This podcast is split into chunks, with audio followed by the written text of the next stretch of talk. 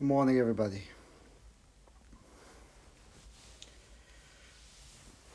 We are continuing with the Diamond Sutra book study.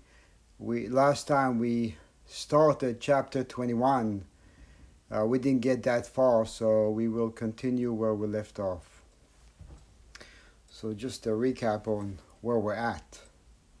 the Diamond Sutra, as you know, gradually and systematically works on disintegrating all of our attachments by illuminating the fallacy of a hand that can actually grasp anything. So instead of directing our efforts to some process of arriving at liberation by letting go of attachments and dissolving hindrances, the sutra suggests that we examine the validity of the one who is supposedly attached or hindered.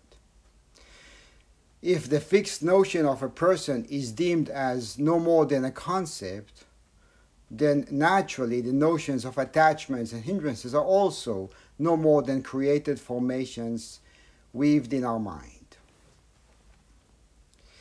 But if what we think we are and what we believe we are trapped by or attached to are no more than concept, then what about the Buddha Dharma? Did the Buddha teach anything at all? What is Dharma transmission? And if the Buddha didn't teach anything, how can a teaching that cannot be taught be conveyed to people? these are the questions chapter 21 is dealing with. So I'm going to go back to the sutra and, and read again that chapter before we keep going. So, chapter 21 the Buddha said, Subhuti, what do you think? Does it occur to the Tathagata I teach a Dharma? Subhuti replied, No, indeed, Bhagavan. It does not occur to the Tathagata I teach a Dharma. The Buddha said, Subhuti, if someone should claim that Tathagata teaches a Dharma, such a claim would be untrue. Such a view of me, Subhuti, would be a misconception. And how so? In the teaching of the Dharma, Subhuti, in the teaching of a Dharma, there is no such thing, there is such, no such Dharma to be found as the teaching of a Dharma. Upon hearing this, the Venerable Subhuti asked the Buddha, Bhagavan, will there be any beings in the future, in the final epoch, in the final period, in the final 500 years of the Dharma ending age, who hear a Dharma such as this and believe it. The Buddha said, Neither beings, Subhuti, nor no beings. And how so? Beings, Subhuti, beings are all spoken of by the Tathagata as no beings. Thus they are called beings. So again, repetition of the same language and often the same exact things are being repeated. And uh, this is this has been equated to a deep tissue massage that you have to go through again and again and again until something starts to dissolve and things until something starts to move. So this is from uh, Bill Porter. A number of commentators compare the Dharma taught by the Buddha to a mirror which reflects without any intention to do so. Maybe that's important to, to uh, repeat. It, it's equated to a mirror which reflects without, again, without any intention to do so, and without any attachment to what is reflected. This, they say, is how the Buddha teaches without teaching. Or we can say teaching through being not for the purpose of teaching, but for the purpose of expressing. Seng Chao said, To teach a Dharma means to transmit something, and yet we are told there is no Dharma taught. It isn't that the Buddha keep, keeps silent and doesn't speak, only that when he speaks, nothing remains. So there are no traces to his teaching. Thus, what he teaches spreads throughout the world without transgressing the truth. To this, Jieling Jung adds, the fact that nothing remains means that he is not attached to appearances, that his mind dwells nowhere. And again, dwelling nowhere raises the body mind.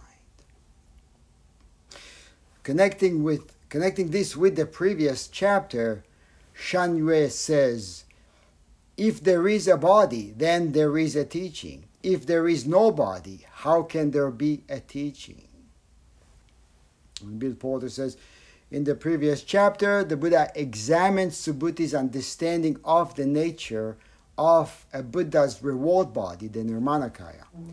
Here, the Buddha instructs him on the nature of his apparition body, as well as the nature of the teaching taught by the apparition body. In chapter 7, Subhuti says, Bhagavan, as I understand the meaning of what the Buddha says, the Tathagata did not realize any such Dharma as unexcelled perfect enlightenment, nor does the Tathagata teach any such Dharma. And why not? The Dharma realized and taught by the Tathagata is incomprehensible and inexpressible. It is neither a Dharma nor no Dharma. And in chapter 8, the Buddha says, from this teaching, from this teaching is born the unexcelled perfect enlightenment of Tathagatas, Arhans, and fully enlightened ones. And from this are born Buddhas and Bhagavans. And how so? Buddha Dharma, Subhuti, Buddha Dharmas are spoken of by the Tathagata as no Buddha Dharmas. Thus they are called Buddha Dharmas. So is there any teaching at all? And, and Bill says, it turns out the Buddha does not teach Dharma, but Buddha's, Buddha Dharma, which is a raft and not ultimately real, which the Buddha does not want us to cling to, but to use in reaching the far shore. The only Dharma that is real is the Buddha's Dharma, the Buddha's Dharma body, the Dharmakaya, the body of reality, concerning which the Buddha cannot teach or speak as he says in chapter 19, he only speaks of what does not exist. And Vasubandhu says, again, a doubt arises if we cannot see the Tathagata's body or its attributes. How does the Tathagata teach dharmas?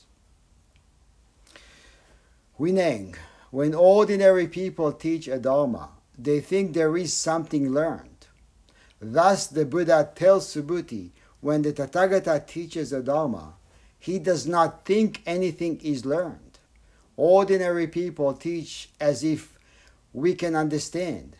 Whether he speaks or is silent, the Tathagata is truthful. The words he speaks are like echoes of an echo and used without thought. Unlike those of ordinary people, whose thoughts come and go when they teach. If you say that the Tathagata's thoughts come and go when he teaches the Dharma, you malign the Buddha. The Vimalakirti Sutra says, Those who truly teach a Dharma teach nothing and explain nothing. And those who hear a Dharma hear nothing and understand nothing. They know that all Dharmas are completely empty and that all names and words are provisional and based entirely on emptiness. All words, teachings, and dharmas are without form or conditions and lead deluded people to their own nature and to cultivate and realize supreme enlightenment. Thich Nhat Hanh says, when we can see the non rose elements when looking at a rose, it is safe for us to use the word rose. When we look at A and see that A is not A, we know that A is truly A. When A is no longer then A is no longer dangerous obstacle for us. So I, I want to stop there and, and open it up and I'm curious to see where are we at with this. What does it mean for us? What is it that we are learning? How is it possible to study what cannot be studied? So where are we at with this? Yeah, Mukan. Good morning. Good morning. Um, I think I, you know, obviously I'd have to go back and confirm this, but this particular chapter seems to be the most times that the Buddha says Subhuti, where he keeps interjecting it over and over and over again, almost to the point of really disrupting the flow of the sentence. But I think it's con- continuous with a lot of the themes and a lot of the discussions so far in the Diamond Sutra, where the Buddha uh, consistently engages in gentle reminders uh, to Subhuti of what he should be paying attention to, and well, and in turn, what we should be paying attention to. But I, I find it interesting that this chapter in particular repeats his name mm-hmm. several times, specifically in the last statement. Mm-hmm. Um, yeah, it just seems to be in line with what you said about the deep tissue massage.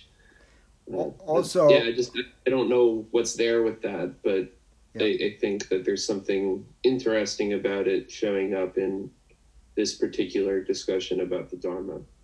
Uh, that might be worth looking at. You know, also when we can see that Subhuti is not Subhuti, it is safe for us to call him Subhuti as many times as you want, right? And and and the point in that actually is a very important point, right? To see that what what we think is is not, then we can talk. Then we can say whatever we want. Then the provisional works as provisional, right? It makes sense. So it makes sense to say it, right? So the question is is he saying it many times? Is he saying it more than once?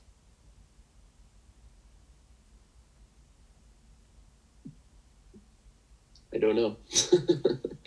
So so we say repetition, right? Mm-hmm. What is repetition? Well, I, you know, I guess what I was gonna say kind of gets exploded by I think when we talk. I remember you and I speaking once about counting our breaths when we meditate. Mm-hmm. We go one, two, three, but it's really just one, mm-hmm. one, one, over and over. So it, I guess it begs the question: What is repetition? well, if there's nothing there the first time you say it, there's nothing there when you say it a thousand times. And yeah, and there's no separation between the movements then as well. Right. So so nothing accumulates. Yeah. And there's no delineation or, or separation mm-hmm. as as distinct things either. Right. So right, right. Yeah. Thank you. Okay, who's next?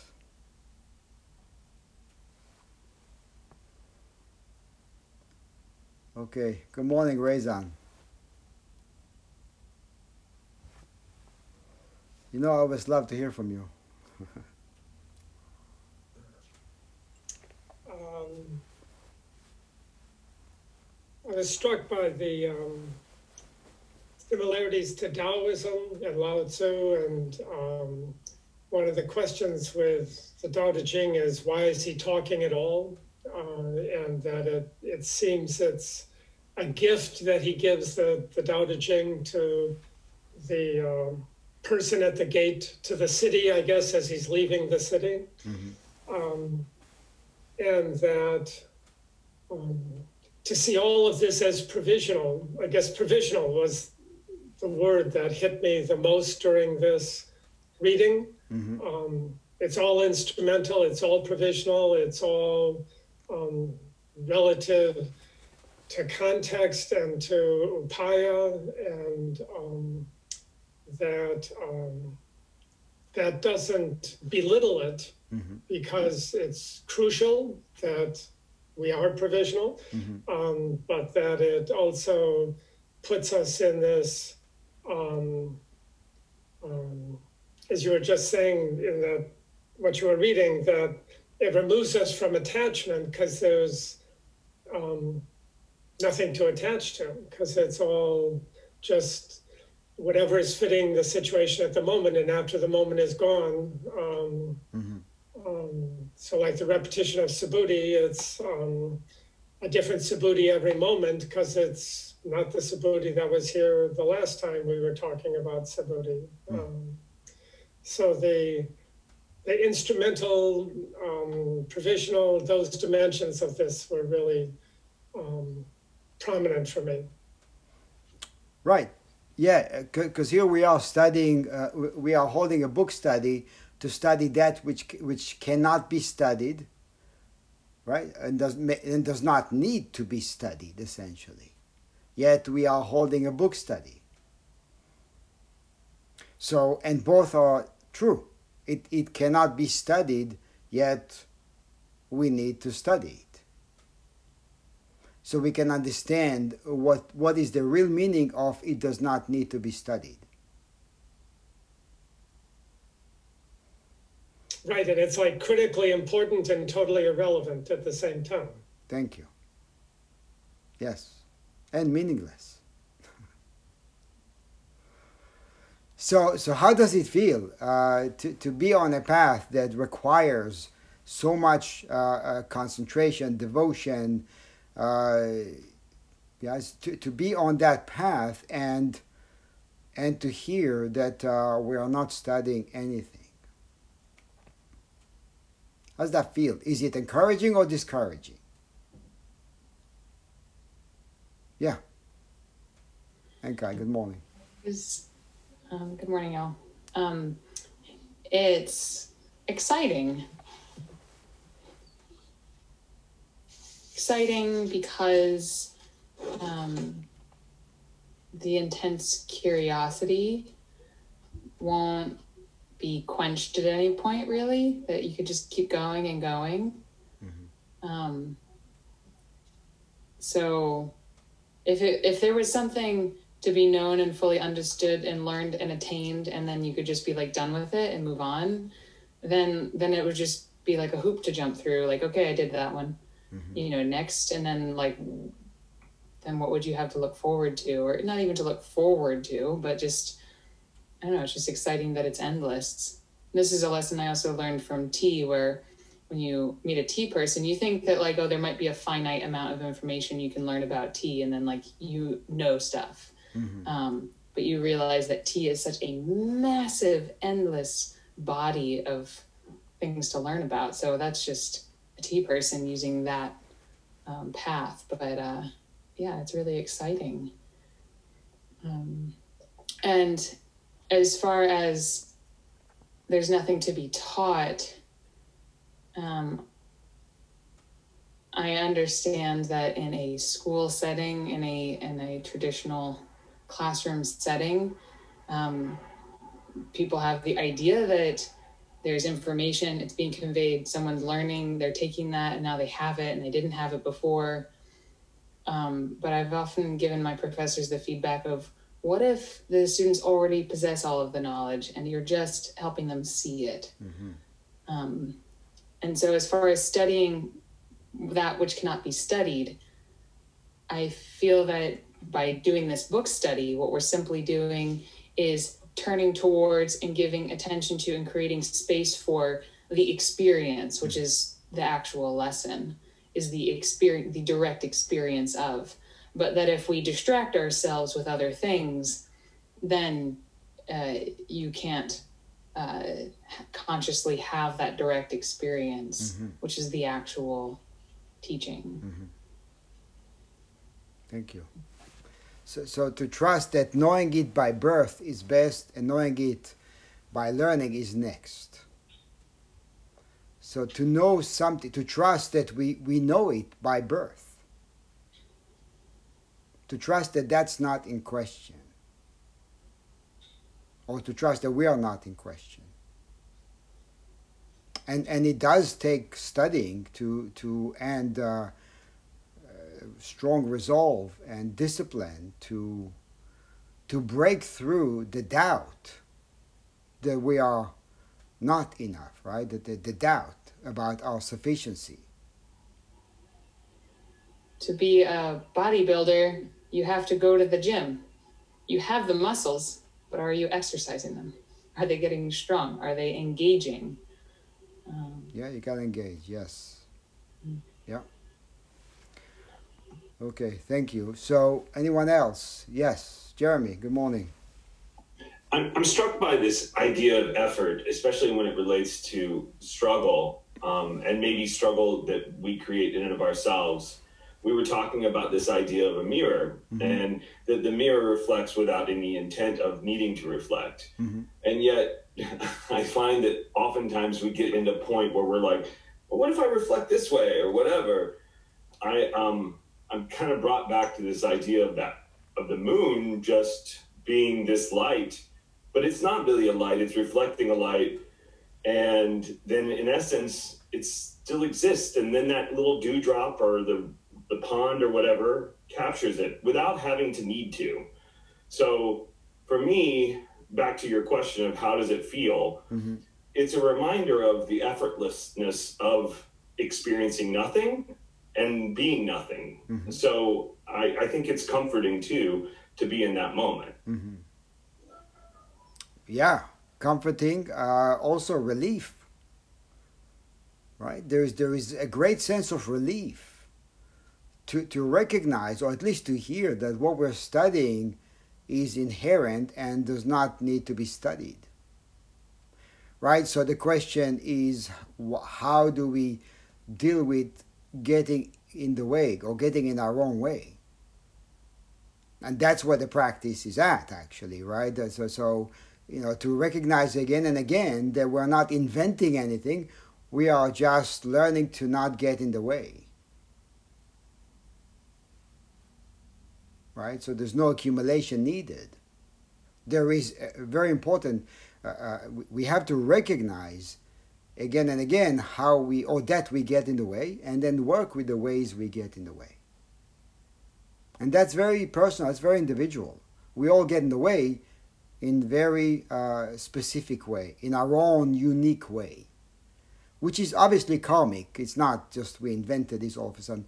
It is karmic. It is ancient but we all have our ways of interfering in a way with what is So, Yeah. So I want to move on to the, the last part of, of this sutra and uh, Bill Porter's commentary before we move on to the next chapter. Uh, Bill Porter says this sutra has advanced since chapter 6 when Subhuti asked the same question and the Buddha said that, that there would indeed be such beings who would actually practice, right? And that is the, the, the last part of this uh, chapter.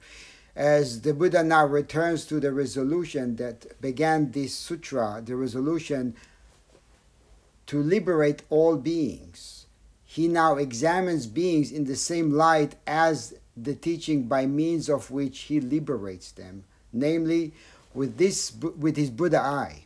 Just as the teaching is no teaching, so too are beings no beings. If beings are be, were beings, Bodhisattva would not avoid creating the perception of a being and becoming attached to beings. Also, I'm the one who is liberating you, right? So when there is you, there is I who, who is doing the liberation. Also, if bodhisattvas were beings, they could not become Buddhas. It is because they are free of the perception of being that bodhisattvas become Buddhas and liberate all beings. And that's important to, to understand that when we, you know, we keep chanting the four vows, we have to understand what we're chanting. And a couple of comments on that from Sheng Yi says, beings don't actually come into being, but are a combination of the five skandhas uh, form, sensation, perception, mental formation, consciousness. We just give them the name beings, but the name is actually empty because beings are empty. And again, it is safe to use names when we understand that what we're referring to is not that. When it is not, it is free to be is. All right as we chant Avalokiteshvara Bodhisattva doing deep Prajnaparamita, clearly saw the emptiness of all five skandhas, thus completely relieving misfortune and pain. So when we see the emptiness the empty nature, or we see that each skandha is empty of separate existence, then we are free to experience through those skandhas. We are free because we're not trapped by, the, by what the mind creates from what is being perceived. It is, things are being perceived and mental constructs are being built. That's a given. But the point here is that we are not creating a self from what is being created or from the, what the mind creates. Does that make sense? Okay, so before we move on to chapter 22, any uh, any words about that? Any, anything you want to share or any questions about that? Yes, yeah, Sogan, good morning. Good morning. Um, so, I guess what this brings up for me is, you know, there seems to be whether they're talking about beings or dharmas or, um, you know, uh, the teaching. Uh, there seems to be a lot of going back and forth between what is something versus what is nothing. Mm-hmm. You know, um, uh, and it kind of reminds me a little bit of the Avatamsaka Sutra, or the the it, it, maybe it's a dependent origination idea as well, which is exactly what you're saying. I mean, to the extent that something like a flower is non-flower is what makes it a flower. Mm-hmm. It's the it's the and basically that erodes its sort of uh, somethingness, right? I mean, because it's because it's it includes everything else. So the idea that it's it's a separate thing of its own, you know, an idea of self or something. That's what that's what I keep coming back to at least with reading this. And then he keeps saying beings are no beings, dharmas are no dharmas. Mm-hmm. I mean, to me, at least, it brings up that idea that the dependent origination creates the the not self as part of you know the no thing that makes the thing um, right and and so i mean that's that's what comes up for me in reading it and I, I, I mean it's it sort of makes sense but it's it's difficult because you know you're playing with with our conventional ways of of of looking at things mm-hmm. because you know yeah. it doesn't make sense at least from a logical or aristotelian point of view to say well the flower is only a flower because it's non-flower mm-hmm.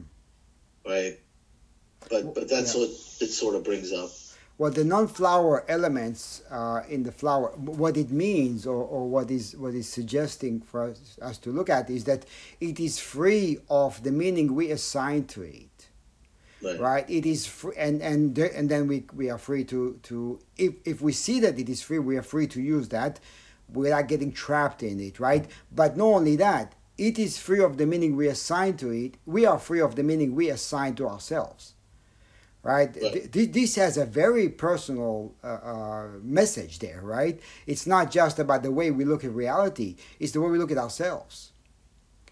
Right. right, And, and and it's very important that we recognize that while we have notions about ourselves and about reality those notions are just not fixed.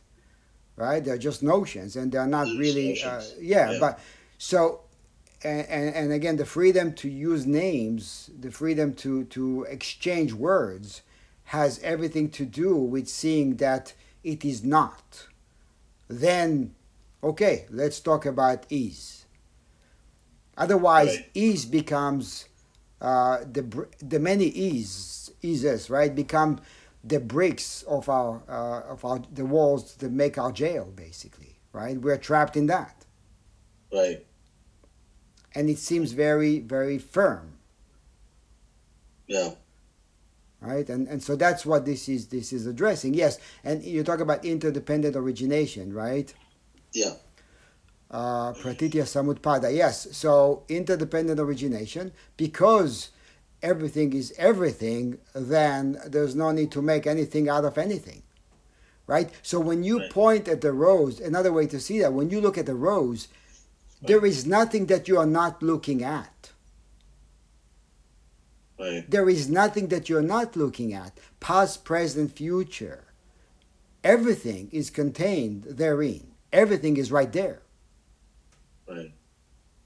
That's what makes it not fixed. You see, because it is everything, then it is free of the meaning we assign to it as separated from everything else. Right. Yeah, I mean, it's it's. I, I guess intellectually, I can approach it, but but experientially, it's it's uh, seems far away.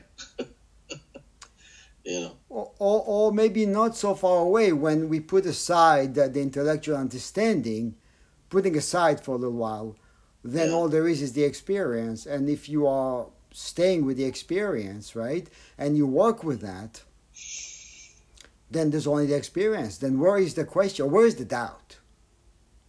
Mm. Where is the doubt? Where do you find the doubt if not in the mind as a question, which is a concept? But if you put that aside, even for a second, and you go directly to the experience, where is the question? Where is the doubt? Where is the issue? Right. At that second, it's irrelevant. The questions are irrelevant.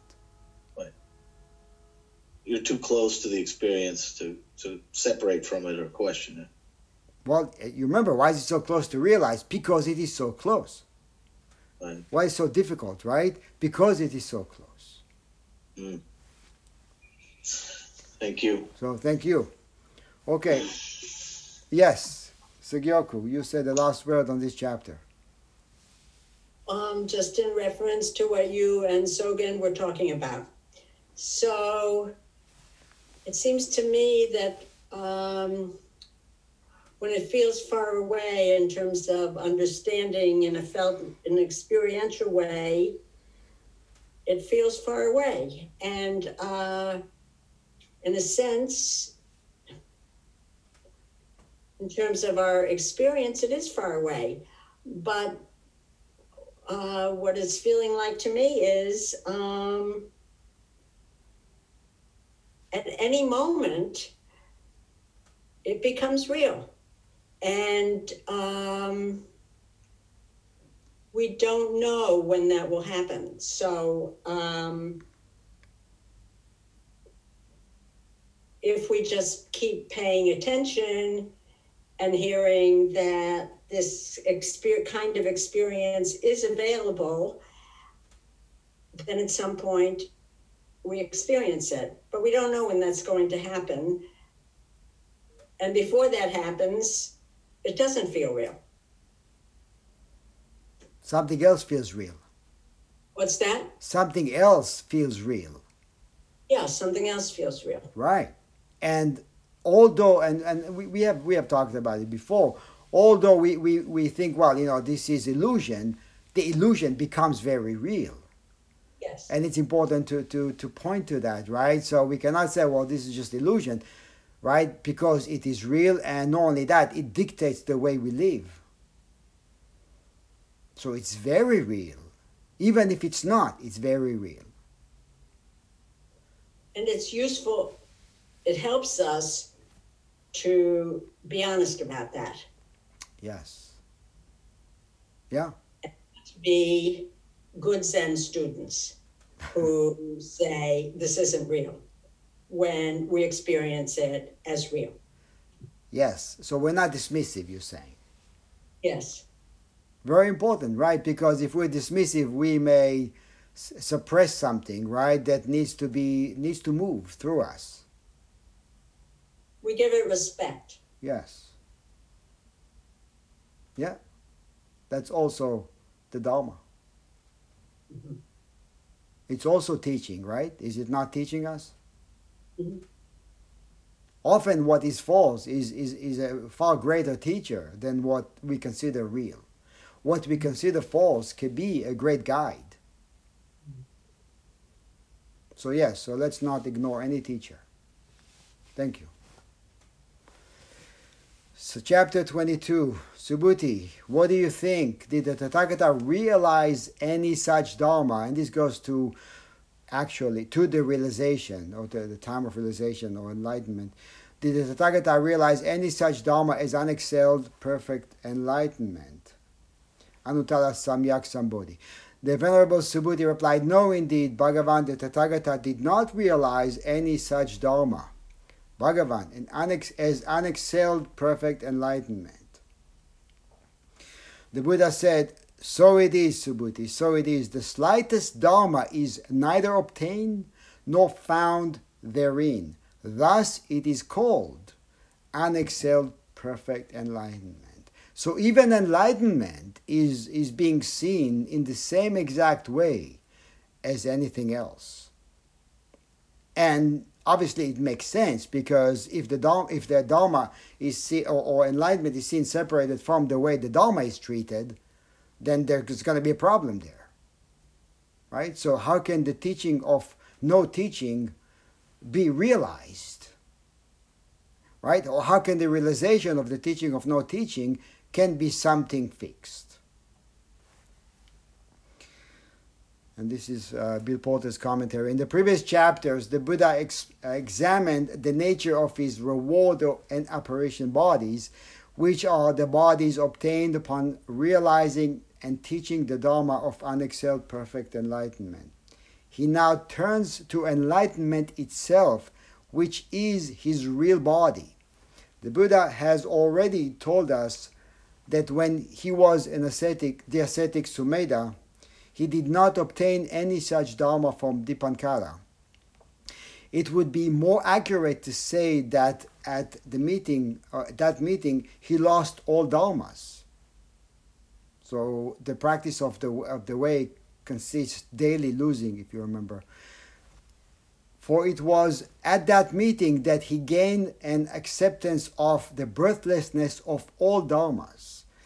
The Buddha now skips his intervening lifetimes and proceeds to Bodh Gaya, where he reached the end of the Bodhisattva path and realized enlightenment. While others might proclaim the wonders of such a world shaking experience, the Buddha denies that he obtained or found anything at all. And this, this, is, this could be an issue because this could shatter, could shatter our reasons for practice. And in fact, it needs to shatter our reasons for practice. So we don't harass ourselves and we can practice correctly. Because as long as we are practicing with the goal of arriving somewhere, we are practicing with the goal of arriving somewhere, and that goal becomes a hindrance or becomes the veil that prevents us from experiencing. The teacher teaches no teaching because he learned nothing. And he learned nothing because the teaching contains no teaching. What the Buddha learned was like the jewel he himself placed in, a, in the ragged clothing of a poor traveler in the Nirvana Sutra. Enlightenment turns out to be something the Buddha was never without. And how could he obtain it? right? So how could he obtain something that he? How do we obtain what we are? Right, that's the question. Then too, the hand cannot grasp itself, nor can the mind know itself. Chao Ming titles this chapter as No Dharma to Realize.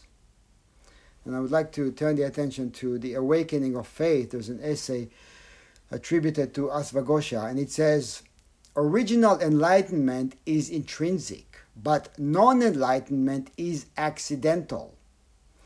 The latter is an unactualized state of the same original enlightenment. That is to say, a person is originally enlightened or saved, but suffers because she does not realize it and continues on blindly groping for salvation elsewhere. Maybe we should chant that every day. And then it continues that to the aspect of non enlightenment. And this is what we have to look at. rather than seek enlightenment, again and again, we have to look at the aspect of non enlightenment. What, what substantiates that in our minds? So, there, Asvagosha says, because of not truly realizing oneness with suchness, there emerges an unenlightened mind and consequently its thoughts.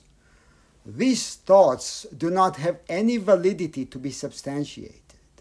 Therefore, they are not independent of the original enlightenment. It is like the case of a person who has lost his way.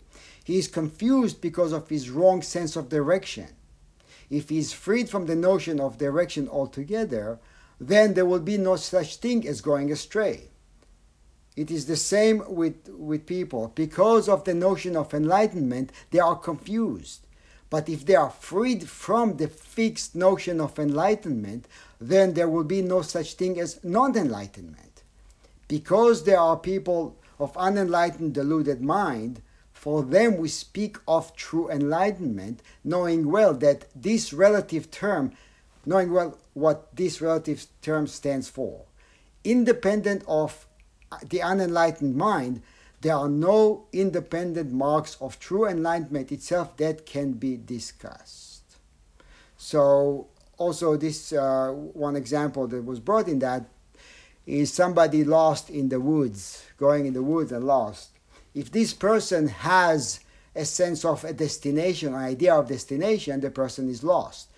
But if the idea of a destination is gone, is the person lost? In other words, we are lost because we think we are lost. We are lost because we are rejecting this. Because how could this be it?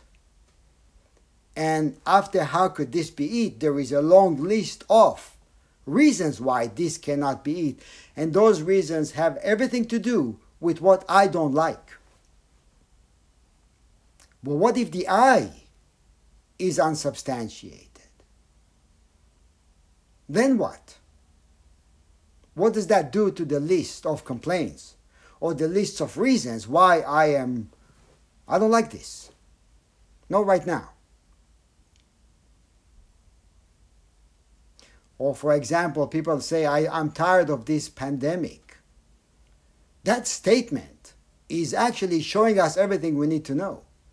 Because that statement means, I, I don't like it, I don't want it as if somebody is asking, would you like to have this for the next year or so?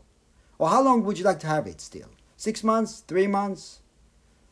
Right? So, so as if there is somebody there separated from that that can shift things around, move this to that over there, and decides how reality will show up. It's a very self centered statement. Do we understand that? So, one more thing before we open it up. Uh, this is why Lao Tzu says the Tao moves the other way. Or in other words, to go against the grain. Which does feel like going against ourselves. So, let's see where we're at with that. We are, pract- or, or how do we, how do you find the notion of, the idea of practicing without the goal of enlightenment? Is it acceptable? Or, or what does it really mean? What do you think it means?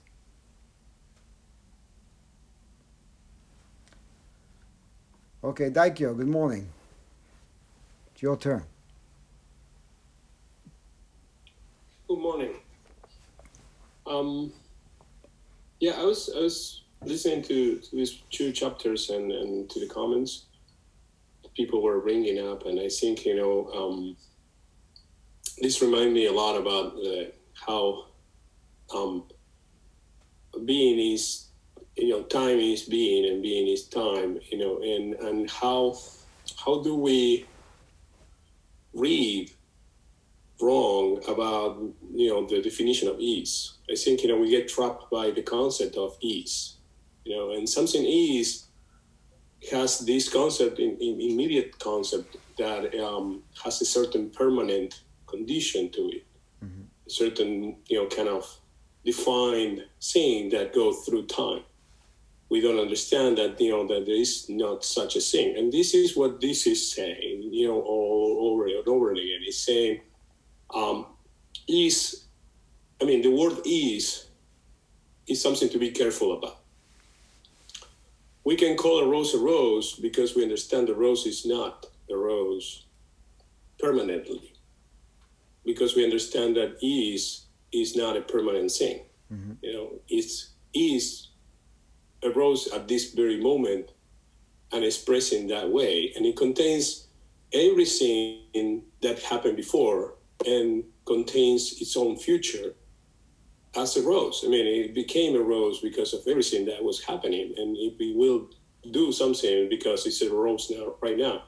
But it's this temporal thing that is getting us confused. Um, when I was listening to this, and I think you know you brought that up into my understanding um, of how do we get trapped by that, and then and then how how the language sounds so obscure because it's saying is and it is not, and you know, and basically what is what I understand is trying to say is that don't take ease as something that is permanent. And if you do that, then you can call whatever you want something at this very moment. Mm-hmm. If it's functional to call it, because I mean, we, we, we need to call things to operate, to function. You know, we need to kind of say, okay, open the book, and we're talking about the book, not you know something else. You know, and um, and that is uh, that, that's how my interpretation of, of this chapter and and how this enlightenment. And going to the question, I mean, I, I think that was a general statement of what I was listening today in this morning. Um, but uh, going to your question about um, enlightenment and how how do we practice something we don't want to achieve, in, and uh, and that is uh, that is a great. Um, I mean, it has the, this such such a great uh, comforting feel once you understand that it, there is nothing to really achieve on practicing something, and there is there is this pleasure of doing something not for any other reason, um, which it, it's not in practicality. It's not easy to do. We we tend to put reasons onto everything we do, you know, um, because everything is attaching with some economics to it. Mm-hmm. Um, economics of time, economics of of money sometimes, but it's also economics of time. I mean, I'm doing this, or I'm doing this for the future. I'm doing this for. We, we do have some materialism embedded into everything we do, and and and to function, we need that. Mm-hmm. But at the same time, we need to realize that uh, it's not the reason why we should be doing things. Um, so to me, um, the more um, the more I just practice uh, and the more I disconnect with any future uh, knowledge of, of things to achieve, um, the more I enjoy everything I'm doing, even the tough, the, the things that I don't enjoy. Um, and it's a very weird thing because I mean, even the things that I don't like about it, it, it, they're not really as terrible as I think they are. You know, I make them terrible when I think about them. Mm-hmm. Um, if I'm doing them, I'm doing them you know, like I'm, you know, cleaning a mess or something like that. You know, like it's, it's a perfect example of everyday things. You know, like uh, something got messy or really bad. You know, like and this, you can clean it with like, Ooh, or you can just clean it, mm-hmm. and and that changes the way you kind of um, go to it. It's not like you're cleaning it to make it clean. You're just doing. Mm-hmm. Um, so in that sense, to me, um, I'm grateful. I mean, I think you know this is something that I mentioned before. I mean, that kind of openness that brings the, the fact that we don't have anything in particular to be doing, mm-hmm. or we don't have. Um, so, so that those are the, the things I wanted to raise today. Right. Thank you. Uh, Thank you. Yeah, there is an ease, there is relief, there is uh, at one ment, right? There is not thinking that there is somewhere else I need to do or, or somewhere else I need to be at or something else I need to be doing or that there is there is something else going on right so it brings everything right back to this so so the notion of enlightenment it, it will be it will be not true to say that there is enlightenment in the way we think about enlightenment. It's not that there is no enlightenment, but if you remember from the Koan, it's not that there's no love, but what can be done about the sec- falling into the secondary, right? So what could be done about creating a gap is the question, or, or not getting trapped in the gaps that we create, or falling into the gaps we create. That that's what that's the question. It, that really is the most important question. But uh, the, the notion of enlightenment, there is such a thing, but not in the way we think about and definitely not as a goal. As long as as long as we make a goal out of that, we make something out of that. And when we make something out of that, it's no longer what it is. Because we think we know what it is, or and maybe we think we know what it's not. Maybe that's better because we Well, I think mean, we think it's not this.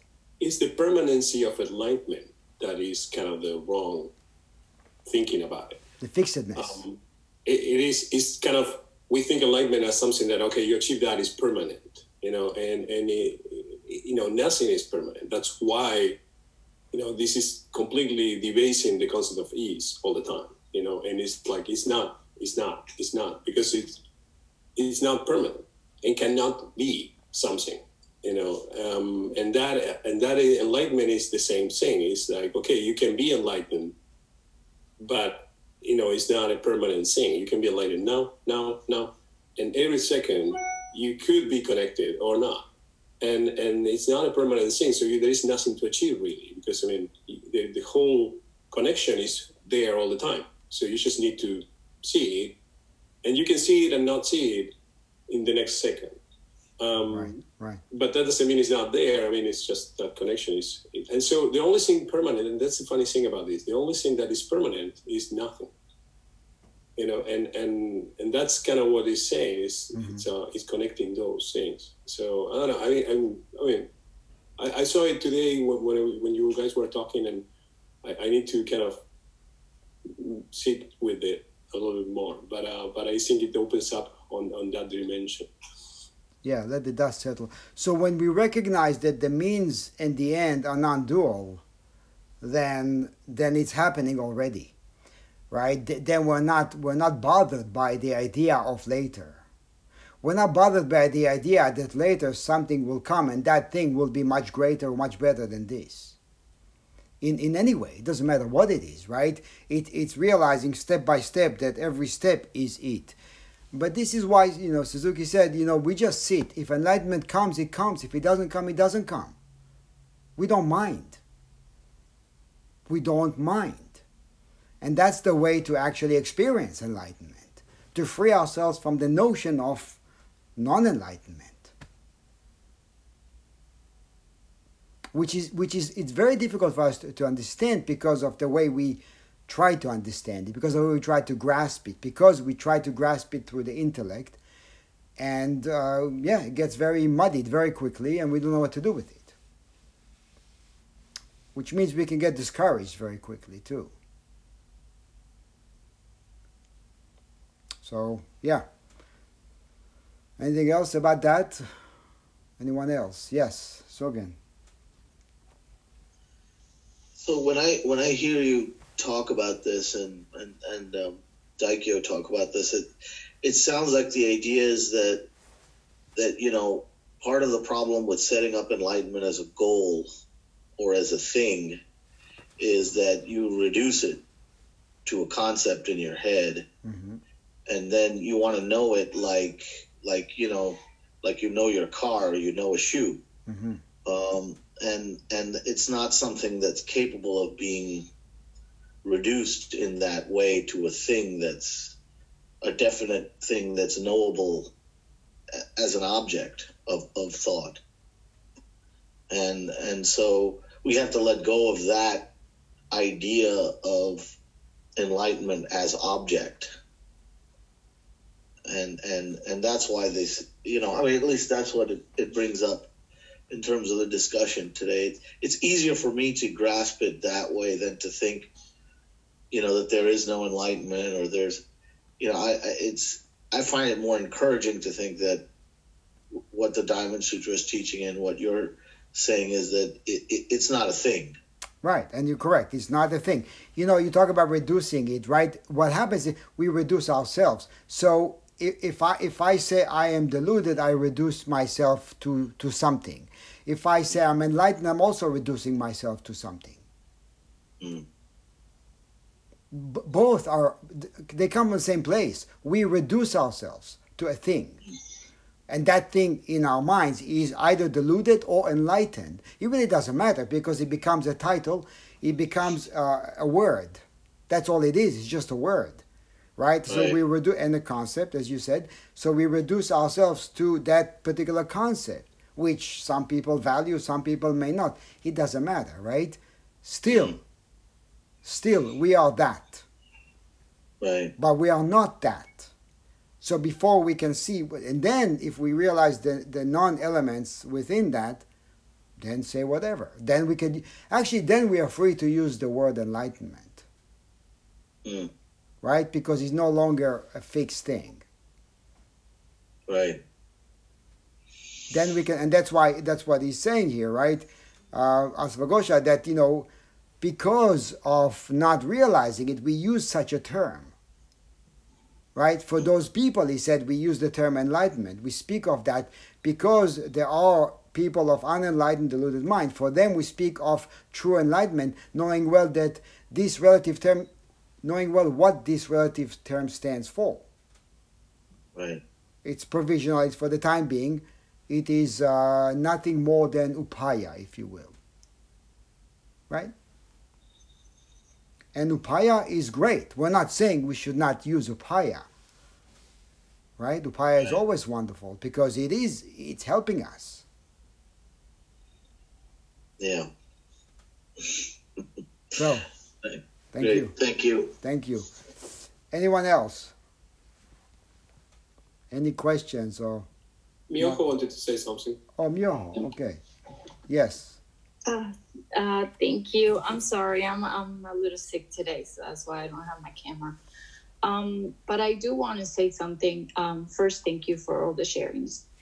Um, I used, I think I mentioned this before, but I used to go to a group that did a bunch of different things in terms of the spiritual world. Um, and I remember it, they got so obsessed with enlightenment that they were putting pressure like you needed to get enlightened before you die. So i remember there was an older lady there um, and i'm talking about she was probably like 65 and they were pushing her because she was running out of time. And i remember before i left that place one of the i guess wake up calls that i got was this the the leader of the group telling this lady what have you done? You have done nothing with you know everything. And all i've seen since i was in that place for 13 years it was she putting effort but through pressure. And i was just you know it really something moved inside of me and i said this is just not right. But it got to a point in my personal experience that i didn't want to be enlightened if it has to be this hard or so much pressure like some of you mentioned, like it becomes great knowing that I don't have to get there. I can just relax, you know, and do my best and enjoy it.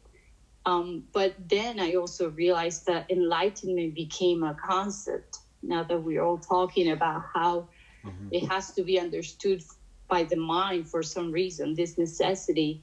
So then I thought that enlightenment was like, you know, a, like a nice cloud and lights and me feeling happy all the time and I don't have to do anything anymore, you know, and, and everything was going to be given to me.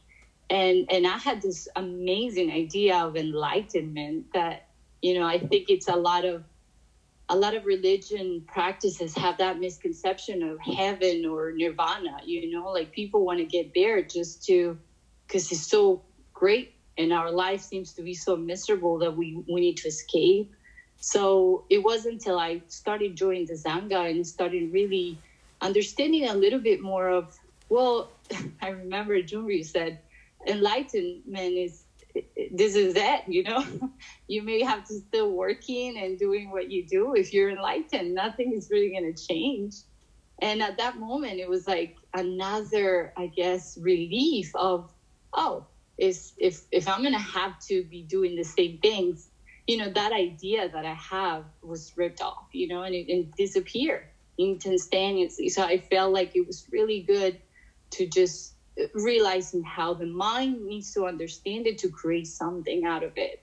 Um, and that is a problem. Like there's nothing problem with being enlightened or not. The problem is what we can think of what enlightenment is in our mind and then pursue something that you know we we again we go away from this is it this is enlightenment and and can do you do you can you be here you know you want to do you want to be here so I just wanted to share that experience with, I guess, the word enlightened and what has been for me um, for the past years. Thank you. Thank you.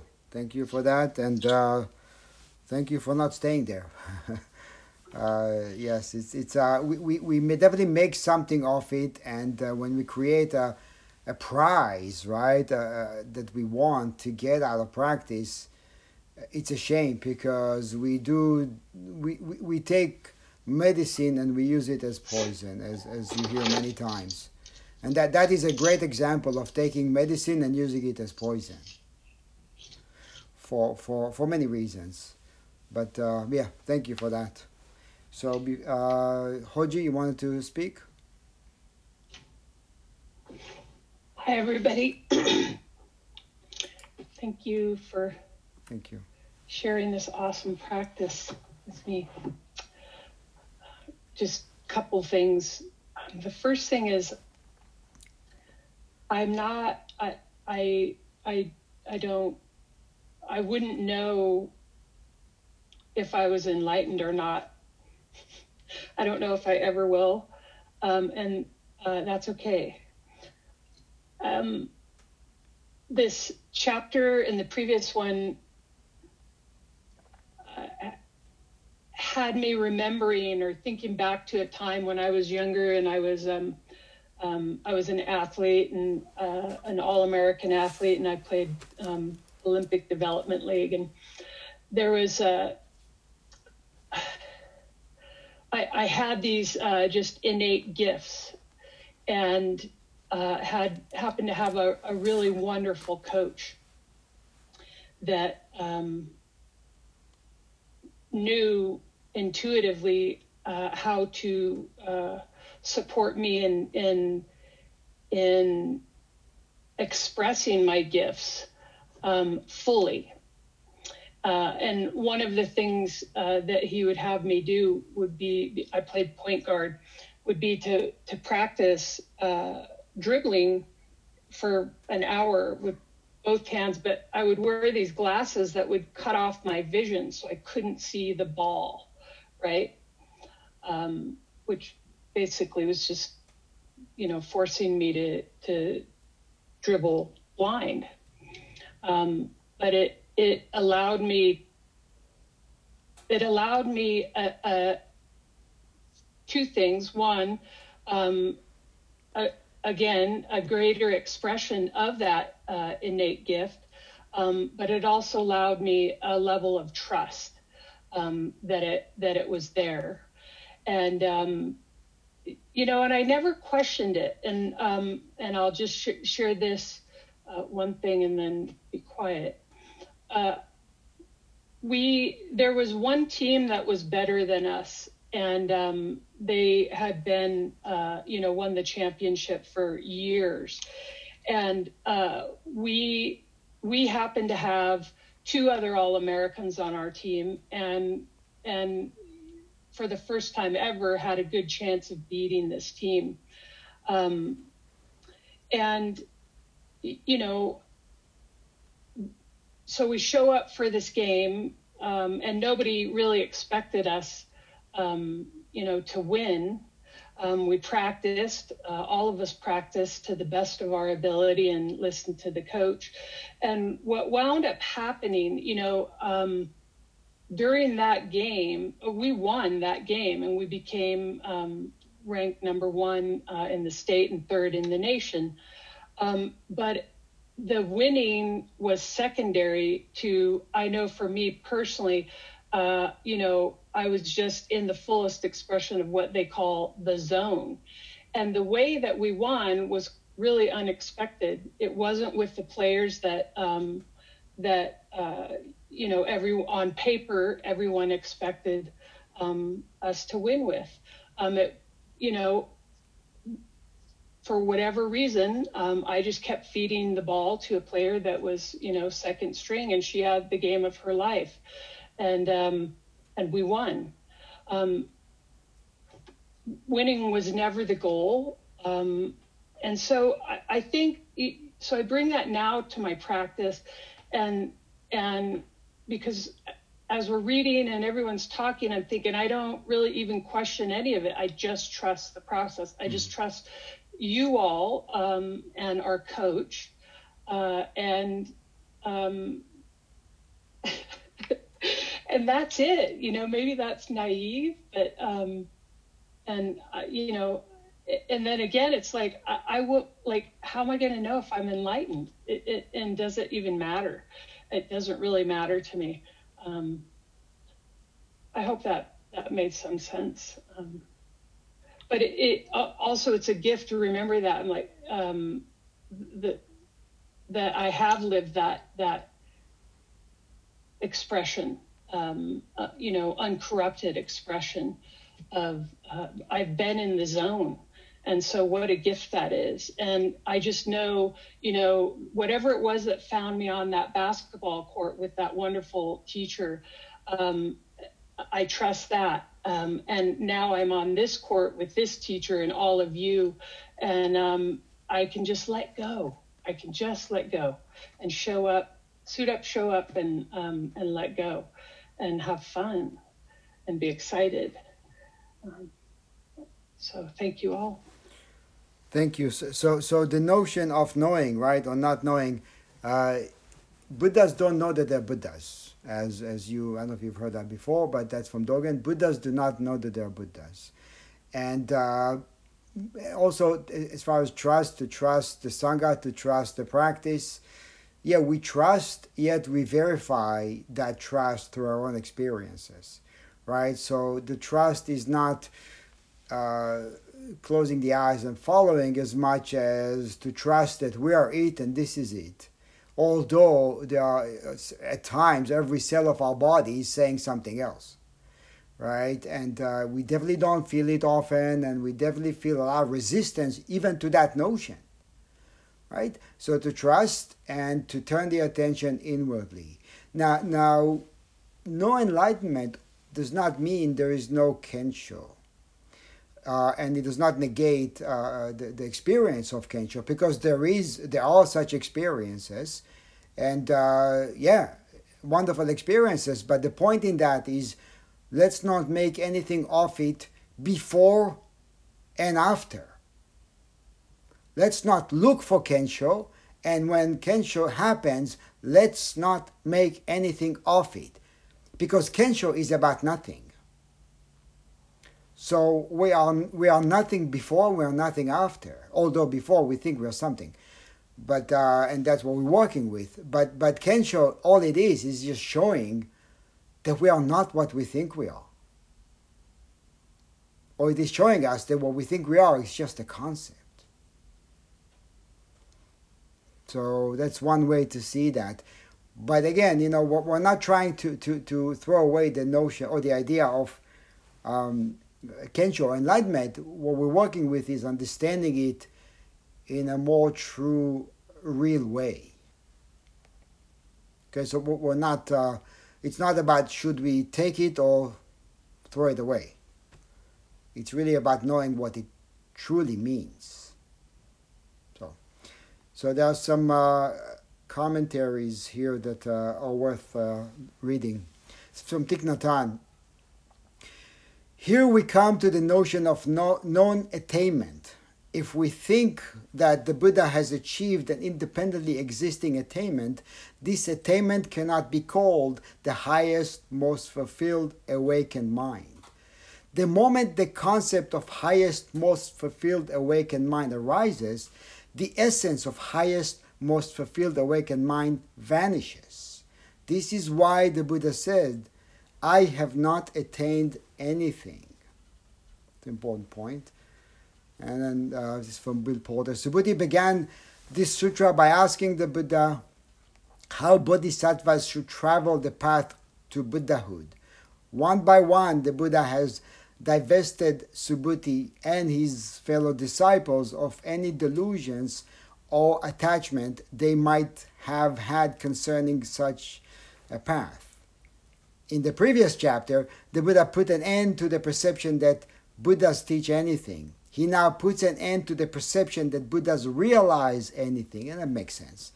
Of course, this begs the question asked by Bodhidharma.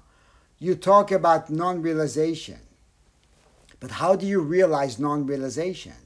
Thus, Lao Tzu said, Those who seek learning gain every day, those who seek the way lose every day. They lose and they lose until they find nothing to do. Nothing to do means nothing not done. Nothing to do means nothing not done. Active every moment, she does nothing. Active all day, he does nothing. All the doing takes care of itself, which is right effort. Uh, Chifo says, the marvelous Dharma of Prajna is actually something in your own home. Since you have never lost it, how can you find it? We can only lose possessions. We cannot. We can lose what we have, what we hold on to. We cannot lose or find what we are. If you find something, you are not free of attachments and have not yet broken through the delusions of subject and object. Previously, the Buddha talked about obtaining the fruit of merit by sowing the seeds of charity. Here, he says, nothing is obtained. This refers to the nature of merit, with which the fruit of merit cannot compare.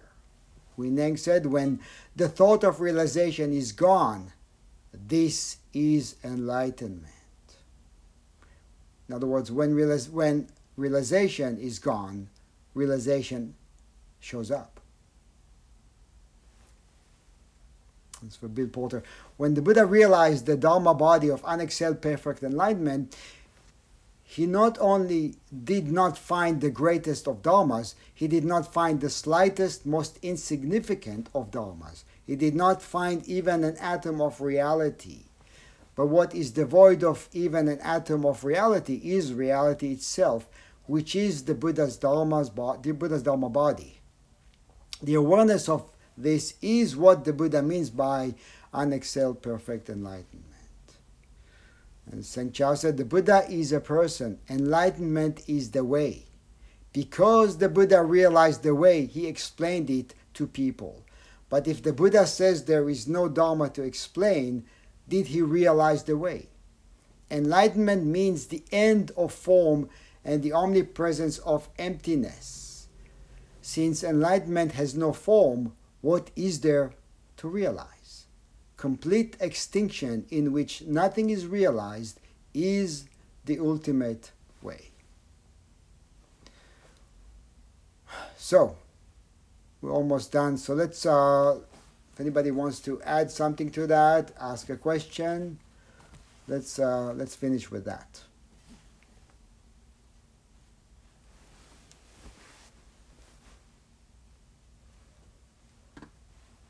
Yeah, maybe?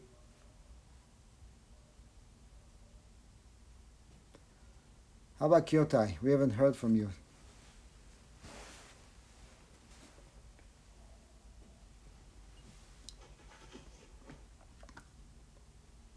Morning, everybody. Morning. Um, what that was making me think of, you know, when realization disappears, it appears um, because you you are that. You can't see it because you are that. Um, and it was really making me think about my own practice, particularly now during um, coronavirus, um, how we are kind of reliant upon ourselves to really um, own our, our practice and really embody it for that reason. We don't have uh, each other in the Zendo and we don't have sesshin and we don't have all these normal things of our practice. Um, so, how does it really come into your body and your being so that everywhere you are and everything that you're doing becomes that? Um, so, I was just thinking about some of the the ways in which I've been trying to do that in my own practice. And how are you doing that in your own practice? How am I doing it in my own practice? Yeah. How does Um, show up? I'm just trying to bring the mindfulness to everything that I'm doing. So, um, in my zazen, I'm really trying to fine tune everything that I'm doing in my zazen. Um, I'm trying to be much more mindful about what I'm eating and how I'm eating. When when there was something like jihatsu, I would uh, use jihatsu as a time to really make reverence and appreciation for the way that I'm eating and how I'm moving through that. Um, but we don't have, like, I don't have a specific time outlined where I make reverence around eating. Um, so I really now try to bring that more into what I'm doing at home. Where but before I feel like I was busy all of the time, so I would grab something quick to eat and not really think that much about it and just eat it fast and um, be done with it. And now I really try to make an effort to sit down, think about where the food came from, how it got to me, all the various stages of growing through the earth, and somebody bringing it to the grocery store and me bringing it home and preparing it, and really taking the time to notice what's in my mouth before I swallow it. Um, Mm-hmm. you know, a lot of little things like that to really just try to appreciate every bit of what I'm doing in the same way that I would in the Zendo, Mhm. um, and not just rush through things that I typically would. Yeah. That's great. So the practice of uh, attention and appreciation, and the practice of attention and appreciation is far greater than seeking enlightenment. Thank you. So Daibo wants to say a few words. Do you want to unmute?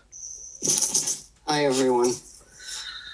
Um, yeah, you know, so when the quote that you said earlier, you know, when you follow the way, you lose, you lose, you lose, um, really, really strikes me as kind of the definition of, of what we're talking about. And, you know, Maezumi Roshi put it very simply. He put it in an arithmetic in, a, in very simple arithmetic. He, he, he says zero plus one, right?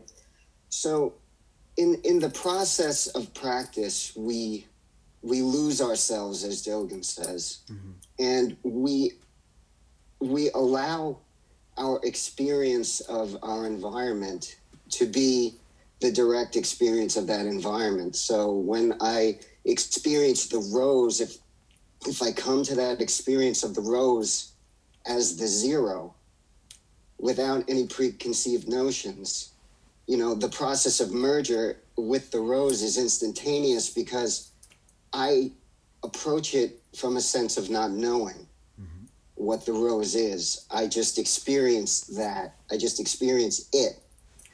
And then from that place, I can provisionally manifest um, to do whatever is, you know, as we talk about, authentic and appropriate at that time.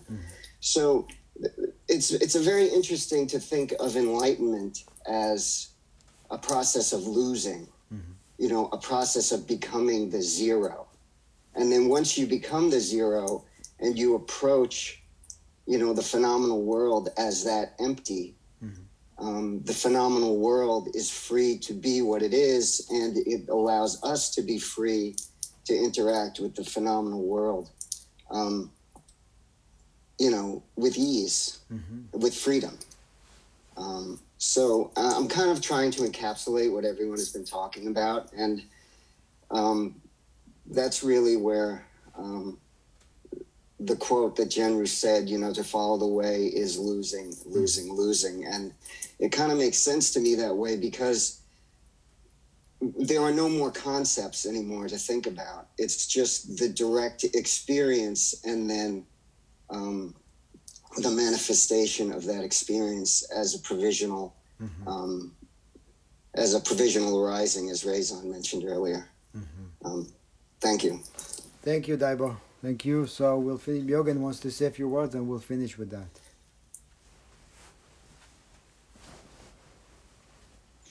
No, just a just a few thoughts that came up as people were speaking, and um, when I was reading. Just this story actually about um, a monk who was trying to help uh, an animal or an insect come out of its shell and to become enlightened and um, not realizing that there that the animal would be destroyed if you push them to to become something it wasn't Mm-hmm. And um, so the insect was destroyed um, before it became something that it was naturally becoming anyway, or naturally was anyway. Mm-hmm. And I think that enlightenment, um, I shouldn't say I think enlightenment is anything, but um, I feel like there's just one word associated with it, and that's action um, it is moving and not moving. It's breathing and not breathing. It's um, picking something up and putting it down. Uh, it just feels like um, a presence. Um, I think reality changes and there's no permanence in reality, but I feel like um, I feel like enlightenment is that um, hum in every action that you take mm-hmm. and in every word that you speak. Um, I just wanted to share that. Thank you. Thank you. Yeah, that was Hakuin actually, the story you, you brought up about the. Um, yeah, so so to intervene, right? To intervene, thinking we know, but yet you know the the question is how do we realize inherent completion? And it sounds like an oxymoron. How do we realize that which is already being realized or does not need to be realized. Here it is. Yet we need to realize it. So that's the path. All right, thank you. We'll finish with that and we'll pick up from here next time, next book study. Thank you.